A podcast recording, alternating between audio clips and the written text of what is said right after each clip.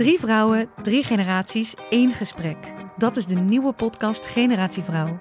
Samen met babyboomer Nora Beijer Wij vonden dat heel gewoon. en Roos Slikker uit Generatie X Jouw generatie doet dat. onderzoek ik, millennial Eva Breda, wat we van andere generaties kunnen leren.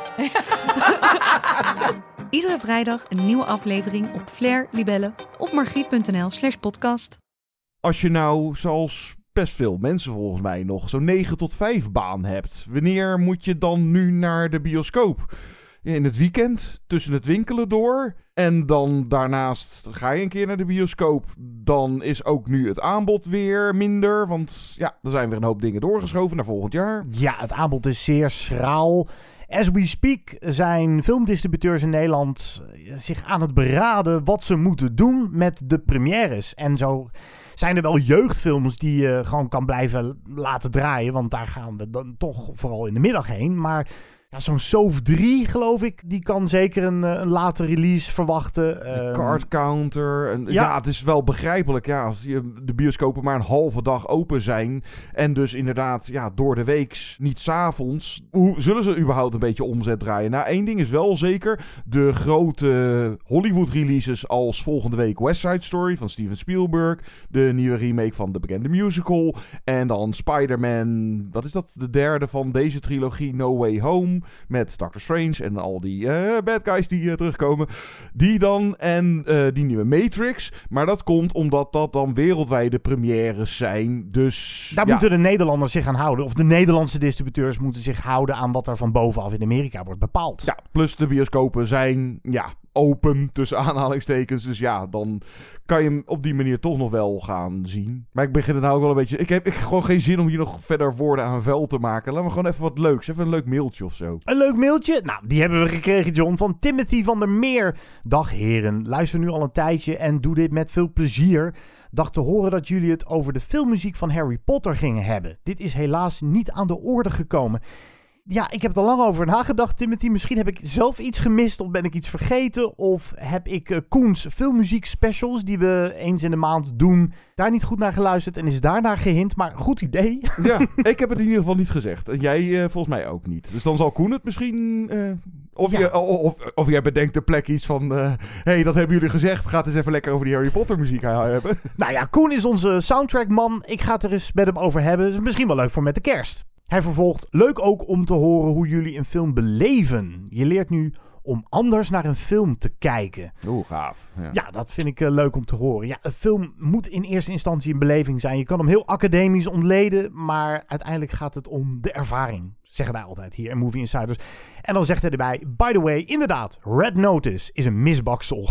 Met vriendelijke groet, Timothy. Ja, een van die net, eh, dank voor je mailtje. Een van die Netflix releases momenteel die eh, we recent bespraken met Dwayne Johnson en Ryan Reynolds en Gal Gadot. Eh, maar Netflix heeft momenteel ook hele goede, interessante releases, zoals de Power of the Dog, die we ook podcast of twee terug bespraken, die nieuwe eh, Jane Campion. Die is momenteel nu dan ook uit op Netflix, dus die kan je ook thuis kijken. Ja, western met Benedict Cumberbatch, waar we allebei heel erg enthousiast over zijn. En wat doen we deze podcast? hey, een nieuwe Paolo Sorrentino. Ook op Netflix. Nou, bijna dan. Hello, I'm Alan Rickman. You're listening to Movie Insiders.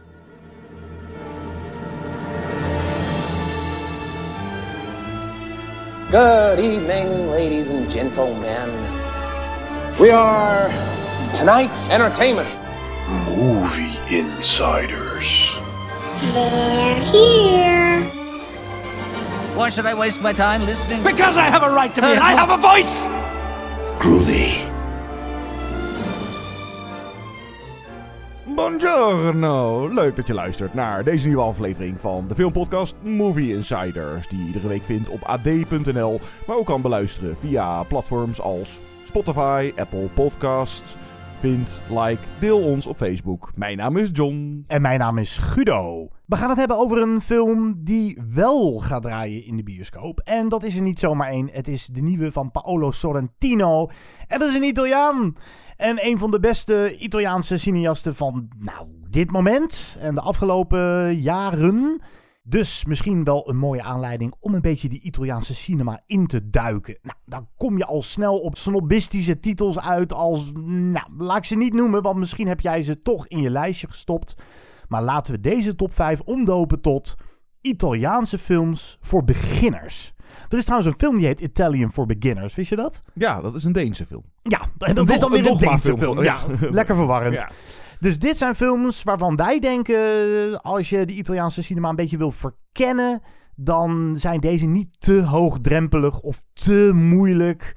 Dat aan het eind van deze show. Eerst dus de nieuwe Paolo Sorrentino, de man achter het Oscar-winnende meesterwerk La Grande Bellezza. Dit is zijn meest persoonlijke film tot nu toe. John, heb jij de Italiaanse titel paraat? E stata la mano di Dio. The Hand of God.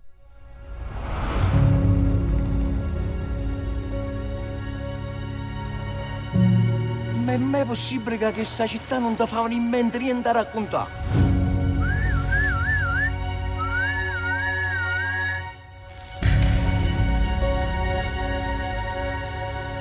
Ed era bellissima.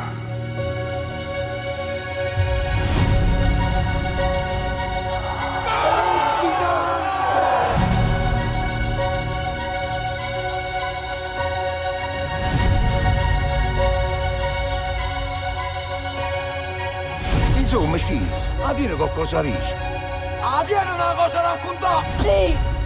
A dire bella! Nu dus in de bioscoop. En dan vanaf 15 december op Netflix. Dan kan je hem thuis kijken. E stata la mano di Dio. Ofwel The Hand of God is een film van Academy Award winnaar Paolo Sorrentino. Die eerder het geweldige La Grande Bellezza of The Great Beauty maakte. En ik moet nog steeds een keer die serie... Het zijn er inmiddels geloof ik twee. De Young Pope en de New Pope. Die staan volgens mij ook op Netflix. Ik het, het moet nog steeds een keertje aanzetten. Maar dat schijnt ook erg de moeite te zijn. Il Divo is ook mooi. eh, Le Consequenze dell'Amore. Een van de beste Italiaanse filmmakers inderdaad van de laatste decennia. Dit verhaal gaat over het leven van een Italiaanse tiener, eh, Fabietto Schizza, dat volledig op zijn kop wordt gezet door de komst van voetballegende Diego Maradona.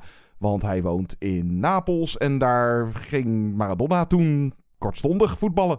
Ja, ik, wa- was, ik ben niet zo van de voetbal, dus... eh, in the Hand of God liggen vreugde en tragedie dicht bij elkaar. Zijn lief en leed met elkaar verweven. En krijgen we een bijzondere inkijk in Fabietto's toekomst.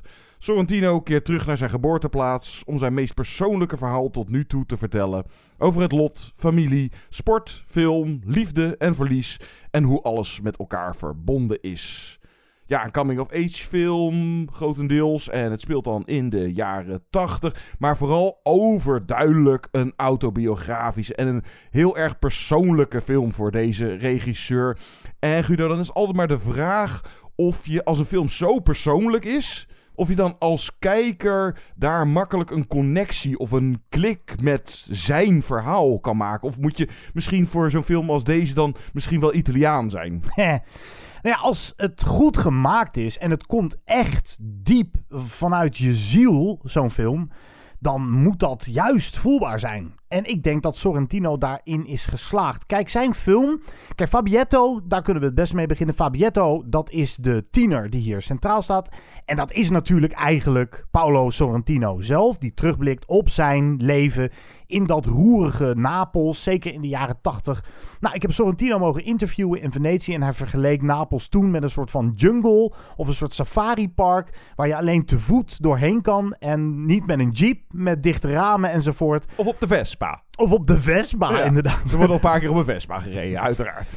Dus ja, het is een roerige stad waar van alles gebeurt. En deze film die bestaat een beetje uit twee actes. De eerste acte is heel vrolijk en ja, focust zich heel erg op het dynamische familieleven. Familie van Fabietto, zijn ouders, zijn running gag, eh, of ze- hoe zeg je dat? Zijn, zijn moeder die haalt al steeds van die grappen uit bij iedereen. Ah ja, ja van die Erg pranks. Ja, pranks, dat woord zocht ik. En zijn vader is dan een, eh, nou, een communist. Gespeeld door eh, vaste Sorrentino-acteur Tony Savio. Zeker, maar hij heeft ook een tante, een, een beetje Sophia Loren-achtige Ja, seksbom van een tante. Ja, aantrekkelijke, eigenwijze, maar ook labiele tante Patricia. Patricia, niet te, of niet te verwarren met de Patricia uit House of Gucci Mm. van Lady Gaga. Het is dus een tijdschets. Het is een schets van zijn tienertijd. En dan die vrolijke eerste acte gaat op een gegeven moment plaatsmaken voor een droeviger en ernstiger tweede helft. En daar als brugfunctie zit, dat moeten we spoileren, want het is een autobiografische film. En Hoe laten we dat dan volgen? Maar eh, hij verliest zijn ouders. hij verliest Ja. zijn ouders en die scène dat hij te horen krijgt, samen met zijn broer ook, dat zijn ouders niet meer leven. Dat vond ik een mooi voorbeeld van, ja, dat is autobiografisch. Dat kan bijna niet anders. Die scène is zo rauw en puur. En het mooie is dat Sorrentino is best wel van de filmische trucs en van de overdrijving. Een beetje Fellini-achtig, eh, de grootmeester van de Italiaanse cinema eh, van ver terug. En die filmische trucs die laat hij ineens varen. Eh, geen muziek eronder, geen fancy camerawerk. En die scène komt keihard binnen. Het is dan wel de vraag of die vervolgens daarna de kijker weer net zo inpalmt als in die eerste helft. Ja, dan lijkt het bijna wel een soort tweede film. Of ja, inderdaad, dus wat je al zei, twee actes. Dat dit een heel erg Italiaanse film is, dat is wel duidelijk. Eh, zou je dit misschien ook inderdaad, zoals wij straks dus die top 5 doen, een eh, Italiaanse cinema voor beginners of een cursus eh, Italiaans. Nou ja, inderdaad, over familie. Nou, hij heeft nog een oudere broer. Er zit nog een prachtige scène eh, naar het einde van de film tussen die twee. Maar die familiebijeenkomst met al die ooms en tantes. En dan een van de tantes die heeft een nieuwe vlam. Voor de zoveelste keer. Ja, eh, zoiets. En dan zitten ze met z'n allen daar op te wachten. En ja, komt, ja, is, is die, ja, komen ze eraan? Nee, nee, nog niet.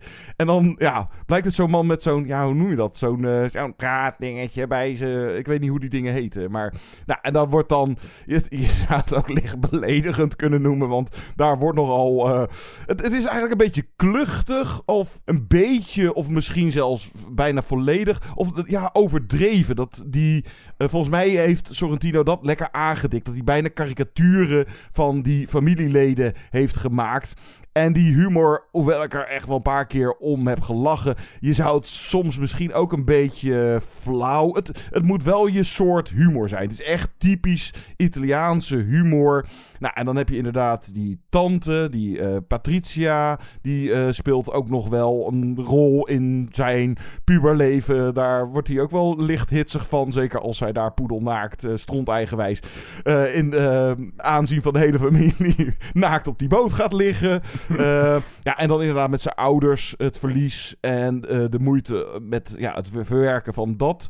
En dan ja, hele andere dingen die, nou ja, hier ook hoor, maar zeker ook in Italië, voetbal en eh The Hand of God. Dus dat was met Maradona die, eh, die goal scoorde. met- Omstreden doelpunt. Ja. Ik ben ook niet zo van het voetbal, maar een zeer omstreden doelpunt. Eigenlijk een soort handsbal, die werd goedgekeurd, maar...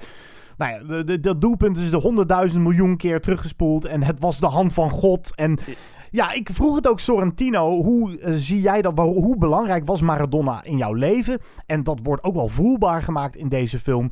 Maradona was zijn grote held. En de man die misschien wel zijn leven heeft gered. En hoe je dat moet interpreteren, daar moet je dan denk ik de film zelf maar voor zien. Ja. Maar Sorrentino zei ook: Ik zie Maradona als meer dan alleen een voetballer. Hij was de persoon die mij voor het eerst met kunst in aanraking liet komen. Maar- dat vond ik heel mooi gezegd. Ja. Ik kan me daar zelf niet zo heel veel bij voorstellen, maar ook dat wordt toch wel mooi gecommuniceerd in deze film. Je moet een beetje tussen de regels doorlezen zo af en toe. Maar jij had het net over die overdrijving. En dat vind ik wel mooi. Want dit is overduidelijk een, ook een autobiografische film. Omdat het. Het gaat niet zozeer over de kale feiten van vroeger. Het gaat over herinneringen. En herinneringen bovenhalen. Ja, je hebt je in je herinnering dingen altijd net iets mooier gemaakt. Of iets meer overdreven. Dus dat van die tante die te overstaande van alles en iedereen daar naakt ligt. Dat zal ongetwijfeld net niet zo gebeurd zijn. Net als het feit dat zijn zus altijd in de badkamer aanwezig Ja. was. Dat is ook een running gag hier. Ze is in de film nou ja, of je er uiteindelijk alsnog te zien krijgt, dan moet je de film maar voorzien. Altijd in de bioscoop. zit- Ik ben nog even... eh, in de bioscoop. In de, in de badkamer. In de ba- altijd in de bioscoop. Ja, in is- de badkamer. En dat wordt dus ook overdreven, net als... Ja, da- da- daar moeten we ook niet te veel van prijsgeven. Maar hier zit de mooiste en meest bizarre, vervreemdende seksscène van het jaar in. Nou ja, mooiste. Ja, Ja, ik vond hem ook heel ontroerend. Ja, Er zit een seksscène in die is zowel completely weird ja. als eh, emotioneel en, en een soort van ja, begrijpelijk. Ik Ja, kon me er ook wel in verplaatsen. Je kijkt er een beetje ongemakkelijk naar, maar toch heeft het inderdaad een bepaalde zo van... Ah, ja, zoiets. Maar dat is dus herinnering letterlijk in beeld brengen. En ik ben daar altijd een groot liefhebber van. Ik, ik denk dat het mediumfilm de- zich daar perfect voor leent. Want cinema is ook een ontsnapping van de werkelijkheid. Het is een venster naar buiten toe. En dat wordt in de tweede acte ook gevierd, zou je kunnen zeggen, als deze Fabietto om moet gaan met de dood van zijn ouders. En dan ja, het vuurtje weer zoekt. Het vlammetje dat de le- het leven, zijn leven, de moeite waard maakt. Nou ja, Maradona eh, verdwijnt op een gegeven moment misschien weer. Maar hij is ook geïnteresseerd in de cinema.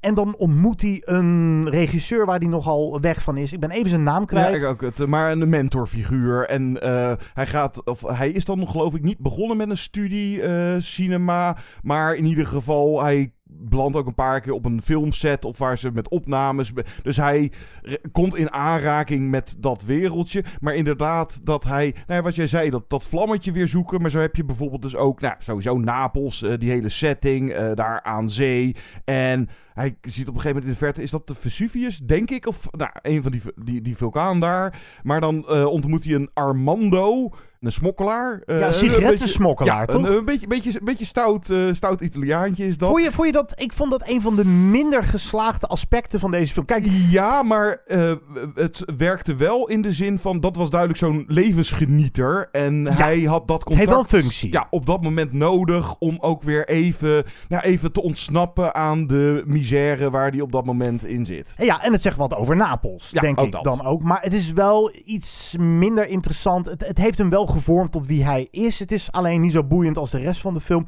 Dat is wel vaker bij Sorrentino. Die is niet zozeer geïnteresseerd in plot, als wel in sfeer en beleving. En een soort collage maken aan verschillende scènes die een gevoel moeten inkleuren. En dat is in dit geval zijn jeugd, hoe hij dat heeft beleefd. En hoe hij uiteindelijk de liefde voor de cinema ontwikkelde. eh, wat hem maakte tot de cineast die hij nu is. Paolo Sorrentino dus. En dat vind ik wel heel mooi. Op een gegeven moment die regisseur met wie hij... is- Nou ja, bevriend raakt is een groot woord. Maar die regisseur zegt op een gegeven moment tegen hem... Je moet bozer zijn in het leven. Want als je boos bent kun je pas echt kunst maken. Dus... Wat is er met jouw ouders gebeurd? Je ouders hebben je verlaten, Fabietto. Je ouders hebben je gewoon keihard verlaten. En dat zijn gruwelijke woorden. Maar ik vroeg het ook aan Sorrentino. Is dat echt gebeurd? Hij zei ja, dat, dat zijn echt dingen die ik van hem heb gehoord. En hij zocht het conflict op. Altijd in de kunst, maar ook in het leven. Om conflicterende kunst te kunnen maken. En ja, het is een stomp in de maag om zoiets te horen. Maar het heeft me toch verder geholpen. En gemaakt tot de, de, nou, de filmregisseur die ik nu ben. Ja, dus op die manier inderdaad coming of age en eh, volwassenwording en keuzes eh, die je op dat moment in je leven moet maken. Waar liggen je interesses? En inderdaad wat jij al aanstipt, dat het, ja, je zou af en toe kunnen zien als dat het vooral een beetje bestaat uit momenten of eh, losse scènes. En in hoeverre er een echte duidelijke lijn in het geheel aanwezig is.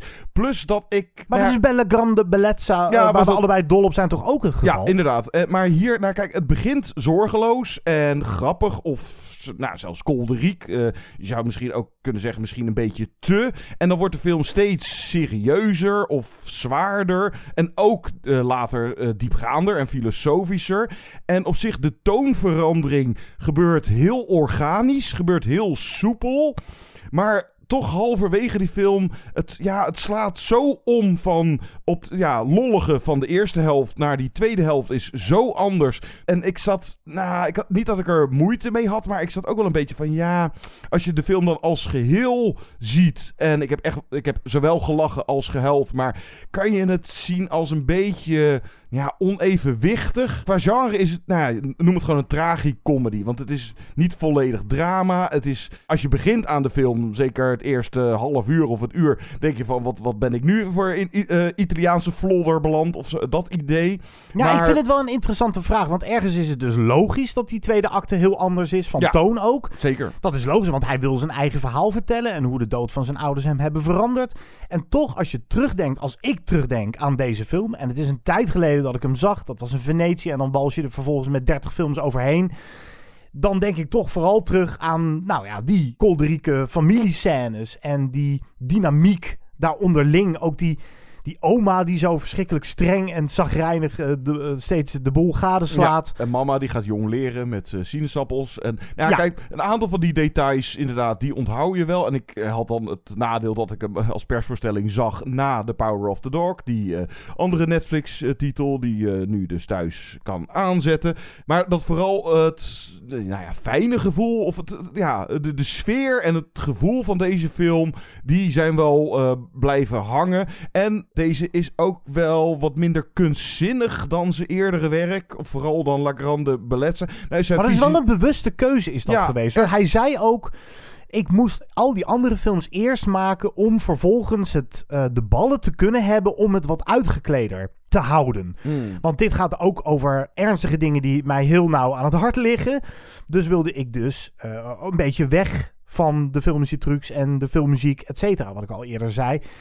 En ja, als Sorrentino-fan is dat vooral even wennen. Kijk, als je niet bekend bent met zijn werk en je ziet deze film gewoon omdat je een mooie Italiaanse film wil zien, dan heb je daar misschien minder last van. Misschien Ja. is het een nadeel van ons als Sorrentino-fans die misschien iets meer die eerste helft zo mooi vinden en daar wat meer van willen zien. Ja, ik weet eigenlijk niet zo goed welke van de twee helften ik eh, nou... Ze eh, zijn prefereer. allebei Ja, prachtig. inderdaad. En zijn visuele flair is echt wel aanwezig, maar minder dan we van hem gewend zijn. Ingetogener. Ja, gewoon, het is gewoon goed gemaakt en eh, ook goed geacteerd. Als je het heel cynisch naar zo'n film als dit, dan zou ik kunnen zeggen van ja, het is misschien iets te navelstaarderig of misschien te persoonlijk. Dus dat kan zijn dat je gewoon geen klik met zijn verhaal maakt. Maar ja, het is, het is, het is toch wel zo. Nou, het is, het is geen meestelijke film. Of althans, daar moet ik hem dan eh, denk ik nog een keer voor herzien. Maar dat gevoel heb ik er niet bij, zoals ik dat bij La Grande Bellezza bijvoorbeeld wel had. Maar het is wel meestelijk gemaakt en, en verteld. Het is gewoon prachtige cinema. Het is alleen. Ja, dit, ja, ik had er net even iets minder mee dan ander werk van hem. Het- Ja, misschien komt het, eh, dat navelstaarderige daar, dat kun je hem niet echt kwalijk nemen. Nee, Als iemand een ook- autobiografische film puur voor zichzelf wil maken en dan maar afwachten of het publiek het ook mooi vindt, dat vind ik vaak wel een nobel streven. Maar die tweede act is wat minder universeel. Het is niet per se dat we ons allemaal kunnen herkennen in Fabietto. Dat, dat is het Ja, misschien dat ook bedoel een ik beetje. vooral. Ja. Het, het is Maar niet het blijft- heel algemeen. Het, eh, Nee, maar dat Sorrentino eh, de, beste is in zijn soort, dat bewijst hij toch weer opnieuw met deze, The Hand of God. ja, nogmaals, ik heb weinig verstand van voetbal, maar dat was toch echt Hens, geloof ik.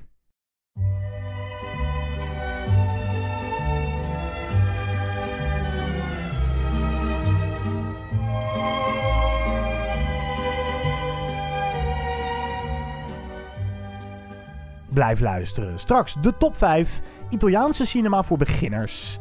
En nee, we gaan niet heel laatdunkend eh, in Jip en Janneke taal jullie als kleuters toespreken. Maar laat het een mooie gids zijn naar al het moois dat Italië in filmland heeft voortgebracht.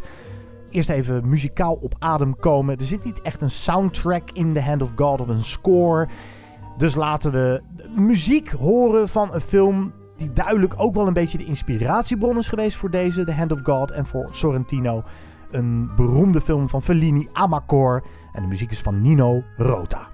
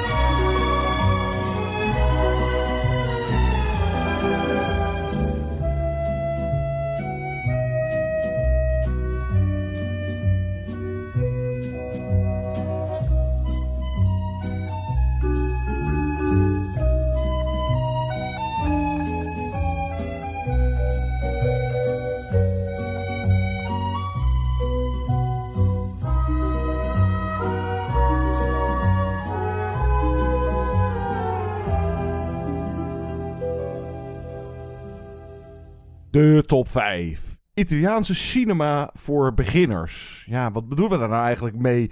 Eh, van die mensen die dan nog geen of weinig Italiaanse films gezien hebben of zoiets? Ja, Eh, dat denk ik wel. Ja. De, de Italiaanse cinema heeft ook best wel heel veel, tussen aanhalingstekens, moeilijke films voortgebracht. En ik ben een beetje gegaan voor, nou, niet per se hele makkelijke films, maar wel films die volgens mij een mooie inleiding of een introductie zijn in de Italiaanse Ja. cinema. En wat Ja. typisch Italiaanse cinema zou kunnen zijn. Dat heb En, ik en ook wat wel, is typisch Italiaanse cinema? Je had het eh er net bij de recensie van The Hand of God ook. Bij die eerste acte dat dat typisch Italiaanse eh, cinema was. Of, ja. Maar dat zit hem in de humor dan? Of... Het- Ja, volgens mij, ja. Dan moet je inderdaad bekend zijn met Italiaanse humor. Ik heb, Ja, maar ook met de eh, Italiaanse cultuur ja, misschien. Want. Italianen zijn heel erg gepassioneerd. En, en het komt uit hun tenen. En het is allemaal niet heel erg ingeslikt en ingehouden. Alhoewel, ja, in de cinema is dat niet altijd terug te zien. En dat levert dan toch juist ook wel weer hele bijzondere films op. Ja, nou in mijn geval eh, dan inderdaad ga ik ook voor uitgaande van als je nog weinig of niks eh, Italiaanse cinema, dan moet je inderdaad hiermee beginnen.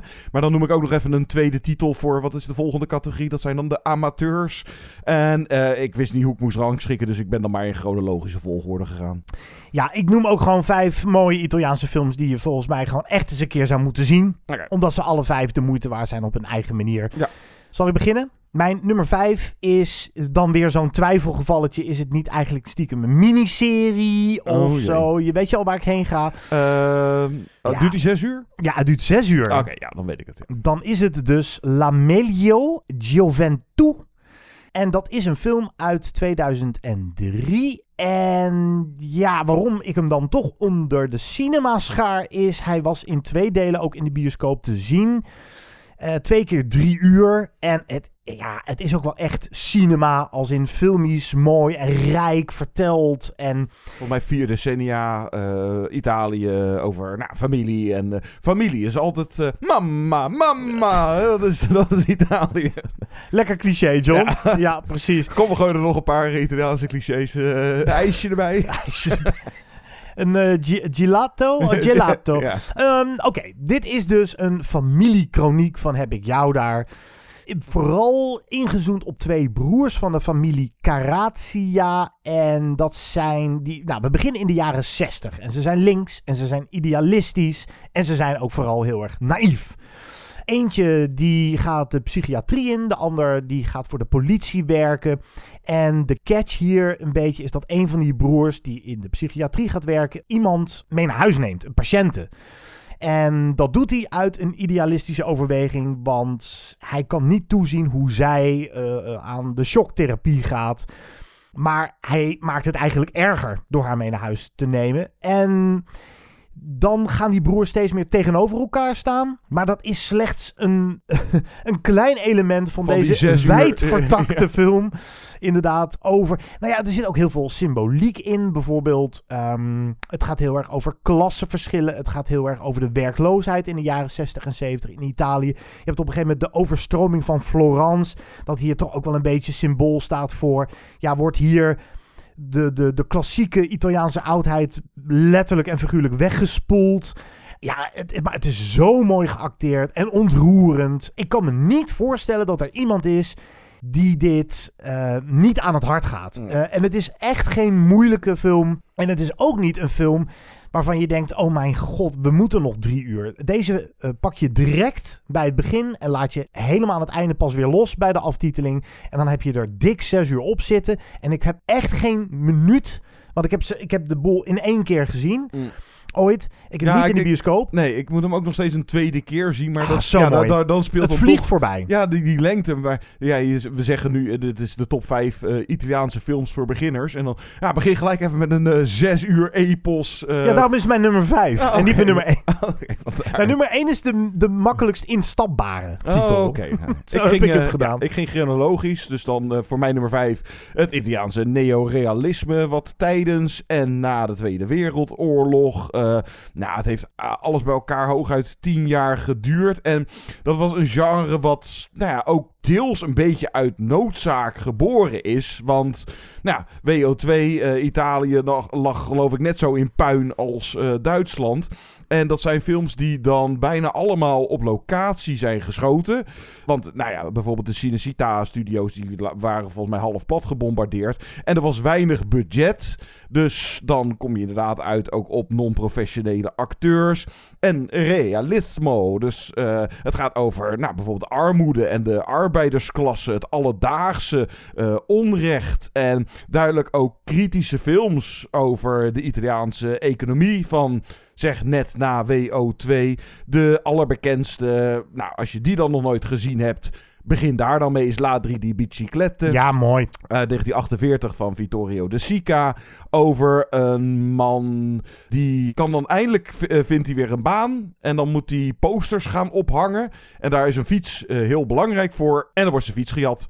En nou, oké. Dus vandaar de Bicycle Thieves. Maar laat ik dan als tweede titel erbij vermelden. Als je later die biciclette al eens gezien hebt. Kijk dan eens naar Roma Città Aperta. Ofwel Rome Open City uit 1945. Dus dat is gemaakt net toen het WO2 nog bezig was. Van Roberto Rossellini.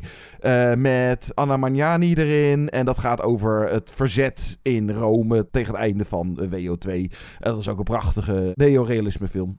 Ja, neorealisme, hoe moeten we dat typeren? Dat het beetje gestript is van hele emotionele toestanden. Het is rauw. Het Ja. is, en het is ook vooral qua verhaal heel simpel. Want die, die fietsendieven gaat letterlijk over het jatten van een fiets. En hoe levensbepalend zoiets ogenschijnlijk simpels kan zijn in die tijd. En dat zegt natuurlijk alles over de werkloosheid en de armoede. Eh, nou ja, Ja. het is een hele mooie film is dat. Ja, plus de, inderdaad, de stijl, eh, mede door de omstandigheden. Ja, eh, inderdaad, rauw realistisch.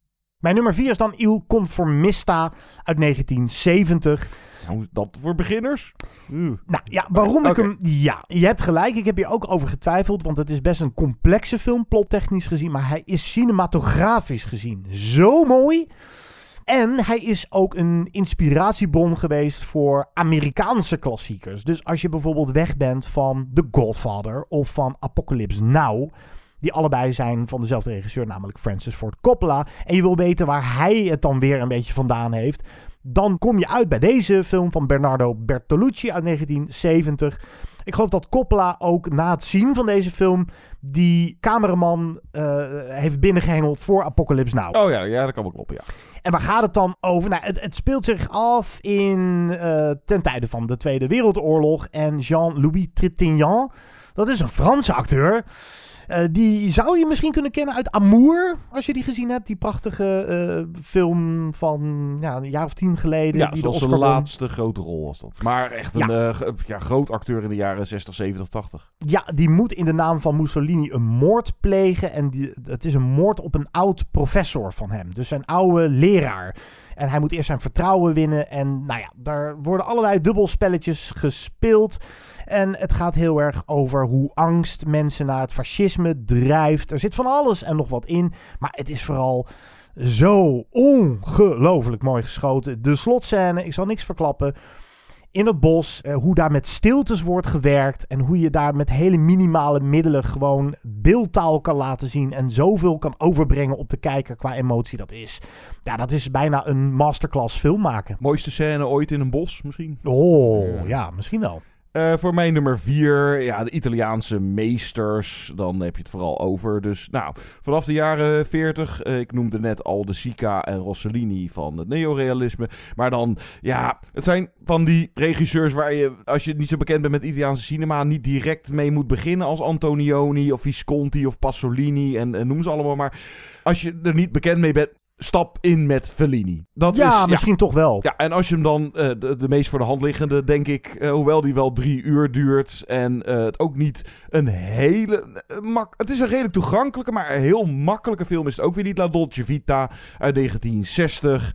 Eh, met natuurlijk, hoe heet ze, Anita Ekberg in de Trevi-fontein. Nou, ook al heb je die beeld. ja, ook heb je die film nooit gezien, dan heb je die scène vast wel eens gezien. Maar Fellini heb je duidelijk zijn carrière voor en na Otto e Mezzo, 8,5. Die maakte die na La Dolce Vita. En toen zat hij met, eh, nou, noem het even writer's block of director's block. Hij kwam er allemaal niet uit. En dat, dat heeft dan een van zijn meesterwerken opgeleverd. Maar ik heb altijd sowieso meer gehad met Fellini tot en met Otto en Mezzo en niet zozeer daarna. Want ja, misschien om met Fellini te beginnen is La Strada bijvoorbeeld ook wel een ideaal. Daar heb ik nog mee geflirt of ik die in mijn lijst moest meenemen. Over dat Notti- circusmeisje. Ja, La Notte di Cabiria, ook met Giulia Tamasina, die is wat zwaarder. Maar ja, je hebt dan, nou, dus na Otto en Mezzo heb je bijvoorbeeld Amacor en Roma. Dat zijn zijn kleurenfilms. En die zijn allemaal, nou, inderdaad wat meer losse vignettes, sc- scènes achter elkaar. En wat surrealistischer of wat absurdistischer. Eh, het kan ook zomaar zijn dat je dat leuker vindt. Maar ik denk als je nog niet bekend bent met het werk van deze cineast, begin gewoon bij La Dolce Vita. En die gaat over een journalist. Ja, een paparazzi. Ja. En Die, eh, wat die allemaal wat hij meemaakt. allemaal meemaakt. Ja. ja, dat is een geweldige film. Het is ook zo'n film waar je niet voor het eh, verhaal per se moet kijken. Ook ja, het is net als de films van Sorrentino waar we het eerder over hadden in deze podcast. Het is, het is sfeer. schets van Ita- het is een Italië, schets van die ja. tijd. Maar het is fascinerend gefilmd. En ja, je blijft, je kan, ja, je zit met je ogen gelijmd aan het scherm te kijken. Mijn nummer drie is Una Giornata Particolare Ah ja. uit 1977. Een beetje een vergeten Italiaanse klassieker. Deze heb ik ook gedaan omdat er twee van de grootste Italiaanse acteurs in zitten aller tijden. Sofia Loren en Marcello Mastroianni. Die ook in La Dolce Vita en Otto en Mezzo. En, Juist, ja, een hele eh, belangrijke figuur. Maar dit is een film waarvan ik denk dat iedereen hem wel mooi zal vinden. Het is niet een hele moeilijke, kunstzinnige, filosofische film. Het is wel een hele droevige film. Daar moet je wel tegen kunnen. Het speelt zich af in 1938. Op de dag dat Hitler naar Rome kwam om Mussolini, zijn bondgenoot, eh, zou je kunnen zeggen, zijn fascistische bondgenoot, ontmoeten. En heel Rome was daarvoor op de been. Behalve, ja, en daar focust deze film zich op, mensen die maar beter binnen konden blijven. En dat is in het geval van Sophia Loren. Nou ja, zij eh, moet zich focussen op het huishouden. En heeft eh, helemaal niks op met het fascisme. En dan heb je Gabrielle. En die wordt dan gespeeld door Marcello Mastroianni. En die man is homoseksueel. En kan ook maar beter de luiken dicht doen. En die twee ontmoeten elkaar. En vinden troost bij elkaar. En eigenlijk lijkt er een soort van romance plaats te vinden. Sophia Loren denkt zelfs nog, oeh, het, het- ik, volgens mij word die ik leuke man op verliefd. die, op die step. Die leuke man op die step. Maar zodra er een kus heeft plaatsgevonden, dan komt de aap uit de mouw. Ik ben homoseksueel. En wat er dan gebeurt. Ja, dit gaat over twee eenzame zielen. Hoe mooi is de vondst alleen al. De hele tijd staat ook de radio aan. Waarin zo'n hele enthousiaste man commentaar geeft. eh, live verslag doet van die ontmoeting tussen Hitler en Mussolini. Eh, dus dat, dat uitgelaten. Iedereen buiten doet mee aan de façade. Aan de paradefaçade. En binnen zitten deze twee mensen, zoeken elkaar op en vinden steun bij elkaar en toeverlaat. En dat is alleen al op papier prachtig, maar het wordt. Ja, het, het, zijn de blikken, het zijn de ogen van deze acteurs. Het is eh echt schitterende film. Ja hoor, daar zijn ze dan. Voor mijn nummer drie. De Spaghetti Westerns. Oh ja, ja. Ja, de bekendste naam binnen dit genre is dan Sergio Leone. Ik mag toch aannemen dat je, nou ja, misschien niet zijn hele dollar-trilogie dan. Dat is eh, voor eh few dollars, eh, nee, fistful dollars voor few dollars more. En dan The Good, The Bad and The Ugly. En dan natuurlijk Oa Titwe, eh, Once Upon a Time in the West. Laat ik voor nu eens even een keer een andere naam erbij gooien. Dat is die Sergio Corbucci. Die heeft de originele Django gemaakt van begin jaren 70. En als je, nou, als je nog niet bekend bent met de spaghetti westerns, zet gewoon Once Upon a Time in the West eens een keertje aan. En als je dat fijn vindt om naar te kijken of eh, lekker, hey, spaghetti, hmm, jam jam. en westerns. Het smaakte eh, naar ja, meer. smaakt naar meer. Eh, dan van die eh, Corbucci, eh, The Great Silence. Uganda Oh, die heb ik nooit gezien. Uit 1968. En dat is eh, leuk omdat eh, de setting is een keertje een beetje anders. Het is eh, besneeuwd. Het is western in de sneeuw. Met, hé, hey, daar is hij weer. Jean-Louis Trintignant en Klaus Kinski erin. En ja, dus als je de spaghetti western lekker vindt smaken. daar zijn er ook honderden, zo niet duizenden van gemaakt. Maar check dan bijvoorbeeld eens een keer The Great Silence. Ja, dan ga ik voor mijn nummer twee toch naar Le Grande Bellezza van Paolo Sorrentino. Omdat ik dat wel het Italiaanse meesterwerk van onze tijd vind, van onze generatie. Ja. Om eh, het maar even bombastisch te zeggen. Wat maakt deze film tot een meesterwerk? Misschien juist wel omdat er niet een heel duidelijk plotverloop in zit. Het gaat over een kunstcriticus. Nou, dat doet hij er eigenlijk een beetje bij. Hij is volgens mij al met pensioen of gaat bijna met pensioen. Hij hoeft het voor het geld niet te doen, want deze man is stinkend rijk. Het gaat eigenlijk over de cynische jetsets van Rome. Die zich vervelen, die feestjes geven. Die feestjes die gaan zo lang door dat op een gegeven moment niemand meer doorheeft wanneer het nou eh, middag, ochtend, of avond of s'nachts is. En, en dan toch te midden van al die bombarie je leven eigenlijk vullen met herrie.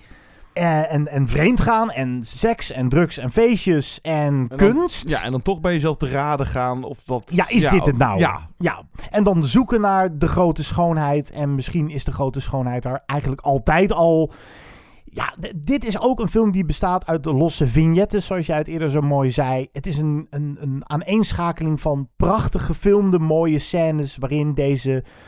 eh, hoe heet hij ook alweer? Hij heeft zo'n mooie naam. Jep Cambardello. Oh, Wat goed dat je dat nog weet. Gambardello, gespeeld door Tony Servillo, die zo'n prachtig uitgestreken kop heeft. Hij heeft iets komisch en iets droevigs tegelijkertijd. Hij wandelt door Rome, haalt eh, zijn oude liefde aan, eh, blikt terug op zijn leven, blikt vooruit, maakt gekke dingen mee. Komt ergens in het Colosseum nog een giraf tegen. Het is ook heel duidelijk eh, met, een, met een laagje fantasy er bovenop. Deze film gaat niet voor het rauw realisme uit eh nou, de neorealisme als de fietsendieven bijvoorbeeld. Met prachtige muziek en het is komisch. Het is ook filosofisch. Het gaat over religie. Het gaat eigenlijk over alles wat het leven en eh, schurend en de moeite waard maakt. Ja, en als je La Dolce Vita eng vindt omdat het zwart-wit is, kijk dan deze. Want dat is eigenlijk de moderne La Dolce Vita. We blijven voor mijn nummer 2 nog even bij de genrefilms. De Giallo. Ja, leuk. Ja, dat nou, Horror ja, dus. wordt nog steeds wel sporadisch is gedaan. Maar het is nou ja, niet alleen horror, maar ook thriller en misdaad. Van vooral jaren 60 tot en met 80. En ja, het, het moet ook maar je ding. Ik heb altijd er wel een zwak voor gehad. Maar ik vind het ook altijd. Het ziet er altijd een beetje goedkoop tussen aanhalingstekens uit. Omdat het. eh, of, of nep. Ook vooral omdat dat bloed. Ziet er totaal niet uit zoals bloed Ja, eruit rode ziet. verf Ja, rode verf. En dan met die eh nasynchronisatie, eh, dubbing. Want dan werden er vaak wel bekendere, eh, ook niet de grote A-sterren, maar bekendere, vooral Amerikaanse acteurs voor gebruikt. Maar ja, dat, het, is, het is een Italiaanse film, dus dan gaan we het. Of de helft van de cast is dan wel weer Italiaans. Dus nou, uiteindelijk zijn die film. de een is weer wel in het Engels en de ander, of, half-half. Maar Dario Argento is wel de bekendste naam uit het Giallo-genre. Uit 1977 is dan daarbinnen dat genre ook wel weer een beetje een buitenbeentje. Want zo, nou ja, vooral zo kleurrijk eh, als Suspiria heb ik ze verder niet gezien. Eh, stilistisch of nou meer qua toon en eh, genre of nou, slasher, seriemoordenaar. Een andere titel van hem is dan bijvoorbeeld Profondo Rosso, Deep Red uit 1975. Dus die zat voor Suspiria. Die, eh, het, het is ja, redelijk vergelijkbaar met elkaar. Alleen Suspiria is net iets kunstzinniger, iets uitbundiger. Het is ook met, met heksen. En nou, je had toch die eh, remake van, wat is het, twee, drie jaar geleden, van Luca Guadagnino. Met Dakota eh, Johnson, Ja, ja. en eh, Tilda Swinton erin. Maar ja, dit waren ook de genrefilms die in die tijd eh, in Italië vooral en in Europa en misschien ook wel wereldwijd enorm populair waren. En ja, joh, jij kan er eh, honderden en ze zijn vaak redelijk inwisselbaar. Het is, er is een moordenaar en die is dan constant kelen aan het doorsnijden. En ja, dat- en in dit geval Ja. een balletschool Ja. met alleen maar meisjes. En dan een heksenkring die zich misschien in de gewelven van datzelfde gebouw eh, afspeelt. Het is heel creepy.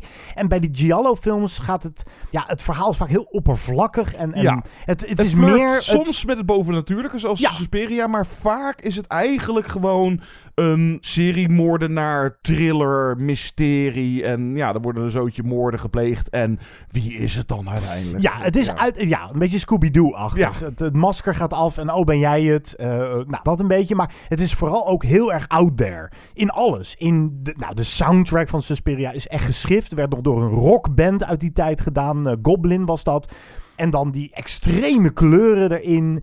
Het is heel erg overdreven dik in de verf gezet. Eh, en dat tilt het dan boven de oppervlakkigheid van de plot uit. Eh, ja, het is kijkvoer. Echt, ehm, het is visueel voer. Ja, en dan is Susperia dus wat ik al zei, net even eh, een klein beetje buitenbeentje. Dus als je echt een beter voorbeeld van de gemiddelde Giallo, kijk dan Deep Red van Argento. Mijn nummer 1 is dan een Smart Lab. Ik ga voor Cinema Paradiso. Ja, die had ik eigenlijk ook wel op één, ja, soort van. Oh, oké. ja. Nou, dan eh, kunnen we elkaar een hand schudden. Op de hand schudden. 1988. Een Smart Lab, omdat het... Nou, dit is ook echt Italiaanse cinema, omdat het... We hebben het over neorealisme gehad. We hebben het over horror gehad en westerns.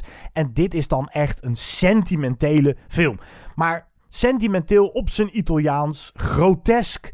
Het- Maar soms ook wordt- ingetogen op momenten. ja, zeker. Maar het is toch ook wel dikke tranen, dikke muziek van Ennio Morricone. Die hele, hele mooie... Zo, ja, Ja. mij hebben we ons gedraaid, maar gewoon daar weer mee uitgaan straks. We gaan straks gewoon weer Cinema Paradiso draaien. Het, is, het gaat eigenlijk over een man die terugblikt op zijn jeugd. En hoe hij altijd in de bioscoop rondhing. En daar aanpapte met de operateur. En daar de liefde voor de cinema ontwikkelde. En ja, echt de bioscoop als venster op de wereld. Eh, die functie. Je, je wordt echt wel weer verliefd op het medium film. Als je, eh, vaak als ik dan te veel films heb gezien en ik denk, ja, wat, goh, ik- ben een beetje verzadigd of zo, dan kan ik door Cinema Paradiso weer helemaal verliefd worden op de magie van het grote witte doek. Ehm, met z'n allen naar de bioscoop gaan, een kaartje kopen, eh, eh, het licht gaat uit en je beleeft Zeker met z'n allen iets. tijd. Zeker in deze tijd. Ja, schitterend. Over Ennio Morricone gesproken trouwens. Dus misschien wel leuk om die volgend jaar te bespreken. Ik zag hem vorige week in AI Amsterdam, te midden van het ITVA Festival. Docu over Morricone. Ja, Ja. De, een documentaire over Ennio Morricone. En die was zeer de moeite waard. Hij duurt 2,5 uur. Wow. Maar Ennio Morricone is een fascinerende man die iets van 400 soundtracks heeft geschreven. Echt Volgens mij is dat, de, was dat de meest normaal. actieve componist uit de filmgeschiedenis. Ja, er zit ook heel veel zelfplagiaat tussen. Maar ook de- het ego van die man was gigantisch. Ook dat is heel erg Italiaans volgens mij. Sorry voor als er Italianen luisteren. Maar ja, een, een echte gepassioneerde Italiaan komt daarmee weg. Eh, Die moet kunst maken, omdat het niet anders kan.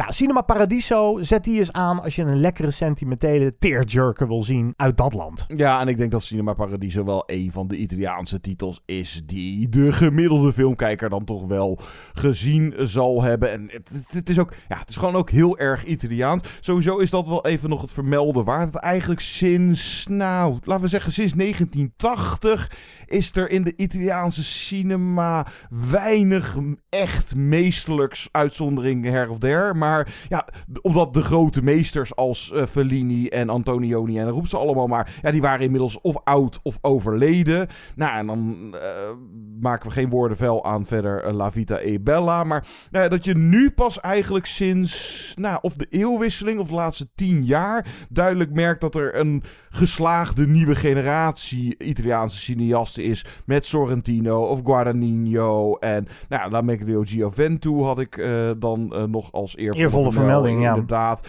En eh, wat wel opmerkelijk is, want ja, Italië, men denkt ook eh, direct of heel vaak aan maffia. En er zijn echt wel wat Italiaanse films over de maffia gemaakt. zoals- Valt mee, hè? ja, nou, Gomorra uit eh, 2008 had je de film en later die tv-serie. Maar volgens mij de voornaamste reden dat er misschien in Amerika nog meer maffiafilms eh, over de Italiaanse maffia gemaakt zijn dan in Italië zelf, is omdat het daar altijd zo'n open wond is. Zo'n zo'n pijnlijk iets waar de Italianen het zelf liever niet te veel over willen hebben. Hebben we dan nog voor de luisteraars die al bekend zijn met al deze titels en juist een hele moeilijke Italiaanse film willen zien, hebben we dan nog een leuke tip? L'Aventura van Antonioni. Oeh. Of, of, als je eraan durft, Salo van Pasolini. Dit was de top 5 Italiaanse cinema voor beginners. Hebben wij hele goede, voor de hand liggende of makkelijk instapbare Italiaanse films over het hoofd gezien. Eh, laat vooral van jullie horen. Geef bijvoorbeeld een reactie op Twitter, at movieinside. Je kan ons een mailtje sturen. Hadden we die in het begin nou genoemd of niet? movieinsiderspodcast.gmail.com Maar je kan ook een reactie achterlaten op onze site movieinsiders.nl. Dat gebeurt niet vaak, maar we kregen een, een leuke reactie van Peter Bekkers. Peter Bekkers. Ja, beste Guido en Jo. Joe. Yo. Joe. John. Yo. Hij is de N vergeten. Ah. Maakt niet uit. Ik luister al jaren, iedere week, naar jullie podcast. Ik vind jullie podcast de beste die Nederland heeft. Thanks. Wauw. Wauw. Omdat jullie het altijd leuk houden, maar ook structuur houden met leuke rubrieken zoals J or nee. Dat is wel leuk hoe hij dat opschrijft met J-A-Y en N-A-Y. Ja, zo kun je het ook zien. Yay or nee? J or nee. Leuke top 5 lijstjes waar ik altijd weer van sta te kijken hoe jullie het verzinnen. Nou, dat is, vind ik ook een mooi compliment. We proberen ook niet altijd de meest voor de hand liggende lijstjes. We hebben hele gekke dingen gedaan. Geloofwaardig bezopen, kan ik me herinneren, heb ik een keer gedaan. Ach, van alles. Ja, ongeloofwaardige science fiction films is nog steeds een van mijn favorieten. en jullie praten met veel kennis en liefde over het prachtige en tegenwoordig ondergewaardeerde medium, de film. Iedereen wil maar series, series en nog eens series, maar voor mij blijft de film beter. Hè? Peter, wat fijn! Yay. Zo mee eens. trompet voor eh, de film. Want inderdaad, ja, het, het lijkt wel alsof de laatste jaar... Nou, en zeker nu, door de omstandigheden met eh, gesloten bioscopen... alsof men... eh, ja, heb je Squid Game al gezien? Of heb je... Wat, wat is er nu weer voor een of andere populaire serie? ja, dan moet je daar... aan denken, Hallo, laat mij lekker mijn filmpjes kijken. Hij heeft het nog over de laatste aflevering, over musicals. Als je die nog niet geluisterd hebt, zet hem eens aan. Lekker met veel muziek erin. En daarin hadden we het ook over Tick Tick Boom. De, de film over Jonathan Larson, de man achter Rent. Die nooit zijn musical heeft mogen zien. En het succes van deze musical. En hij heeft het over dat de musical fantastisch is. Dat die van de filmversie die hij zag niet echt onder de indruk is. Maar toen hij de soundtrack van de daadwerkelijke Broadway-productie hoorde. ervan overtuigd was dat de musical anders is met de manier van zingen, rijmen. En het gaat vele malen dieper dan ik gewend was van musicals. En hij heeft scheid aan alle conventies. En dan geeft hij wat. Nou, ga naar onze site, moviesiders.nl. Dan geeft hij nog wat linkjes naar YouTube. Ja, daar heb ik nog even naar gekeken. Dan zie je eh, Rent. Bijvoorbeeld, ja, het oorspronkelijke Rent en een latere eh, eh, versie daarvan met de oorspronkelijke acteurs. Je kan op YouTube gewoon compleet een, een, bro- een Broadway, eh, hoe zeg je dat, registratie zien van Rent. Ik heb wel laatst dus, dat zei ik ook in die vorige aflevering, de filmversie van Chris Columbus gezien. Of All People. Chris Columbus, de regisseur van Home Alone en Harry Potter 1 en 2. Ja, en Mrs. Doubtfire en eh, nog wat andere dingen. Ja, Ja. Nou, dat voel ik wel een aardige film. Maar hij zegt, ik hoop dat op een dag Lin-Manuel Miranda, en dat is de man achter Hamilton, en die heeft ook Tick Tick Boom gemaakt, het aandurft om een nieuwe verfilming te maken van Rent. Dat zou ik wel zien zitten. En deze alinea moet jij even voorlezen, Ja, want hier word jij Ja, vrolijk van, John. Speciaal voor mij. Een van mijn keuzes in de afgelopen top 5. eh, wat was dat? Eh, oh ja, moderne musicals. Door jullie heb ik ook weer eens na jaren Tangled opgezet. Dat is die Disney-film uit 2010. Die is nu te zien ook op Disney+. Plus. Wat mij opviel is dat het afspeelt in het prachtige sprookjesland met de naam Corona. Ik las dat en... eh, Ja, verrek. Verrek. en, dat, hij vervolgt, en dat is grappig, want door corona en de tijdelijke sluiting van kappers heb ik mijn haar maar laten groeien. Vond ik grappig en leuk om te melden. Ik vind jullie podcast erg goed en hoop dat jullie nog eventjes doorgaan. Met vriendelijke groet, Peter Bekkers. Ja, dat, dat, ja. Ik, die zin, ik vind jullie podcast erg goed en hoop dat jullie nog eventjes doorgaan. Eh, laat ik het zo zeggen. Het komt op een moment eh, dat wij dat we even kunnen gebruiken. Ja, inderdaad. Zullen we het daarbij houden? En ik Ja. heb ook mijn haar even laten groeien. eh. Dankjewel, Peter. Serieus, dankjewel. Dit was inspirerend en laat van je horen. Dat kan dus door naar movieinsiders.nl te gaan. Of eh, ja, ga naar eh, social media, want we zitten ook op Twitter en op Facebook en Instagram. Wij gaan eruit met muziek, maar niet voordat we hebben doorgenomen wat we in de volgende aflevering gaan doen. West Side Story? Ja, West En West Side Story? Ja, misschien. Ik ga denk ik sowieso het origineel West Side Story, de musical film, nog eens aanzetten. Ja, voor mij ook alweer een tijdje terug. Dat was ja, een van de grote Oscar-winnaars uit, volgens mij, uit mijn hoofd is het jaar 1961. Eh, en Steven Sondheim is net overleden. Ja, de componist van de muziek, of één van de ja, componisten. nee, hè? de, eh, liedje, eh, de tekstschrijver. Hij was volgens mij nog niet componist van West Side Story. Want dat was Leonard Bernstein, ja. geloof ik, toch? Ja. Maar Steven Sondheim, onlangs overleden. En het toeval wil dat Tick Tick Boom, daar komt Steven Sondheim ook even in voorbij. Dan wel geacteerd door iemand anders, maar die eh, speelt een belangrijke rol. En nou, hij kwam ook ter sprake in onze vorige podcast toen we het over Sweeney Todd hadden. Want dat is van hem. Into the Woods is van hem. Nou, misschien komen we daar nog eh, in de volgende aflevering op terug. In ieder geval, West Side Story, de nieuwe versie, gaan we uiteraard recenseren. En die, van, die is van Steven Spielberg. Ja, En Volgens ik, mij is dat de eerste keer dat Spielberg een musical. Ja, toch? ja, Ja. maar ik wil vooral proberen een antwoord te, te formuleren op de vraag waarom.